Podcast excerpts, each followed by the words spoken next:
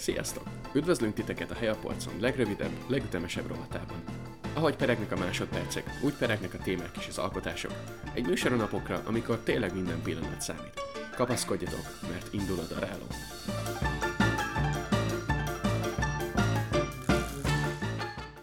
Sziasztok! Ez itt a Helyapolcon podcast daráló rovata. Én a mai műsor házigazdája, Létre vagyok. Ebben az adásban pedig arról fogunk beszélni, hogy Daniel Radcliffe igenis jó színész. De mielőtt fejest ugranánk a, a közepébe, hogy is jutunk ide el ez a témához. Ugye Daniel Radcliffe-et mindenki, mint Harry Pottert ismeri, ő volt a Harry Potter filmekben a főszereplő megformálója éveken keresztül, és ez pedig egy veszélyt hordoz magában. Mégpedig azt a veszélyt, hogy ha egy színés ennyi éven keresztül játszik egy ennyire ismert karaktert, akkor úgymond benne marad a szerepben, és ezután nem fog tulajdonképpen más szerepeket kapni, hiszen a filmkészítők és a filmstúdiók attól fognak férni, hogy ezt a szereplőt mindenki azzal a szereppel azonosítja. Kiváló példája például Mark Hamill, ugye aki Luke Skywalkerként tűnt fel a nagyvásznon, és utána gyakorlatilag nem kapott filmszerepeket, hiszen attól féltek mindenki, hogy Luke Skywalkerrel fogják azonosítani.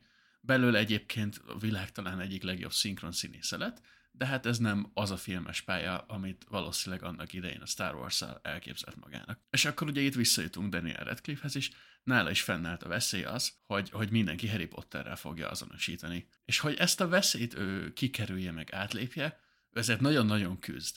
És elég jól még hozzá, ugyanis elvállal gyakorlatilag minden kategóriájú szerepet. Legyen az horrorfilm, itt például a Fekete Ruhás Nő című filmét lehet megemlíteni. Lehet egészen meghatározhatatlan mondjuk az, hogy dráma, itt a Horns, vagyis a szarvak jön képbe, illetve a Swiss Army Man, amiben egy fingó vízi hullát játszik.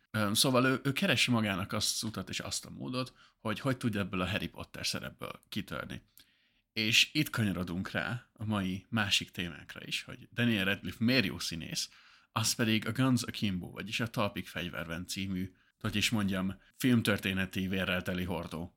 Ugyanis ez egy rendkívül agresszív és nagyon-nagyon sok vérben tocsogó film. Az a fő koncepció, hogy van a fő karakterünk, Miles, ugye, akit Daniel játszik, aki napközben egy viszonylag loser programozó, és a szabad idejét pedig azzal történt, hogy internetes trollvadász, ami azt jelenti, hogy különböző fórumokon ilyen komment háborúkat indít el, és mindenkit leolt. És egyik nap ráakad egy Schism című Hát talán a legjobb szó az, hogy jelenségre. Ez gyakorlatilag olyan, mint egy, egy Twitch stream, ahol emberek mészárolják egymást. Mármint valóban mészárolják egymást. Tehát ez egy ilyen rendkívül pszichopata és, és brutális műsor. Millióan nézik, hatalmas ismertsége van, és, és bemutatja, hogy, hogy mennyire elborult és elvetemült ez az egész internetes világ. Nagyon az kicsit talán mély értelmezése lett a dolognak, de az a lényeg, hogy ez egy műsor, amiben emberek mészárolják egymást, pont és itt is elkezd kommentelni, egy ilyen kommentháborút elindít, e, és mint aki jól végezte dolgát, lecsukja a laptopját, és aztán megjelenik nála négy nagyon-nagyon fura és e, nagyon-nagyon fenyegető alak, akik, e, mint később kiderül, ezt az egész kizon dolgot irányítják, és kiütik, és elrabolják, és másnap reggel úgy ébred, hogy két pisztoly van bele szögelve a kezébe, és ő is a játék részese lett. És ott egy másik főszereplőnk, akit Nixnek hívnak a játék, ő a a legsikeresebb gyilkos ebben a Schism játékban. Gyakorlatilag mindenkit ki tud írni. Ő is ki akar ebből szállni, mint ahogy Miles is ki akar ebből azonnal szállni, természetesen, hiszen kevés, nála kevésbé alkalmasabb ember van erre a feladatra. De Nix is ki akar szállni, és azt a feladatot kapja a Schism vezetőitől, hogy egy gyilkosságot még el kell követnie, ezt a Miles nevű srácot ezt ki kell írnia. Innen bokozódik ki a cselekmény, nagyon-nagyon-nagyon sok lövöldözéssel, hullával, különböző ilyen kreatív halálmódokkal és ipari mennyiségű vérrel. A sztoriba tovább nem mennék bele, azért van a film, nézzétek meg, pár pontját viszont kiemelném. Ugye először is szintén visszakanyarodunk a műsor fő témájához. Miles karakterét nagyon-nagyon jól hozza Daniel. És nem, ez nem egy olyan karakter, ami bármelyik ilyen pörgősebb akciófilmben benne van, csomó minden olyan dolgot megcsinál a vászon, amit sok színész esetleg nem vállalna be. Legyen az undorító, legyen az akár önmegalázó, legyen akár csak nagyon-nagyon kérdőjeles, elég sok ilyen van benne, és mindegyiket elég jól hozza.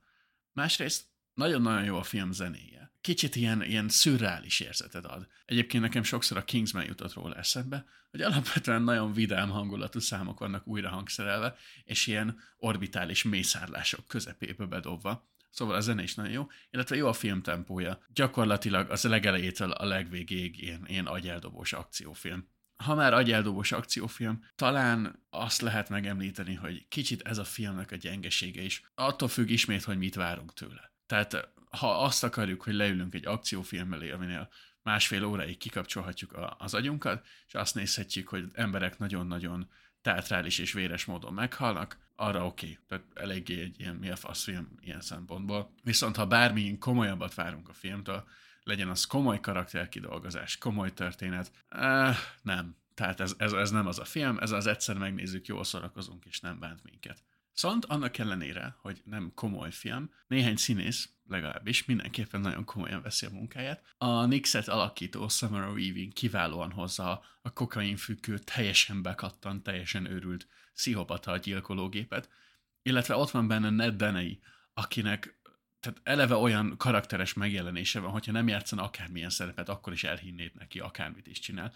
De ebben a filmben is látszik, hogy nagyon-nagyon eredményben van, és Ugye ő alakítja ezt a, a Skizemnek szintén erősen pszichopatikus vezetőjét, és, és neki is, tehát ő is kiváló munkát tesz le az asztalra, és ők hárman szerintem, ha más nem is, elviszik a hátukon a filmet. A látvány is ott van, látvány is rendben van, nincs vele semmi gond. Mondom, ezt a filmet akkor érdemes megnézni, hogyha nem vártok nagyon sokat tőle, akarjátok látni Harry Pottert rengeteg vérben úszkálva, és egyébként csak egy ilyen jó tempójú, pörgős és néha eléggé agyeldobott akciófilmet szeretnétek látni.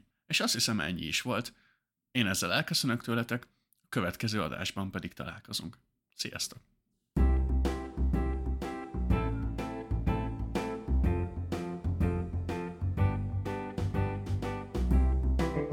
A podcastünket megtaláljátok a Spotify-on, a Soundcloud-on és az Apple podcastokon is. Infokért, képes tartalmakért kövessetek minket Instagramon, és minden véleményt, meglátást, kérdést szívesen fogadunk a helyaporcunkat gmail.com. Következő adásig pedig csináljatok még egy helyet a polcon. Sziasztok!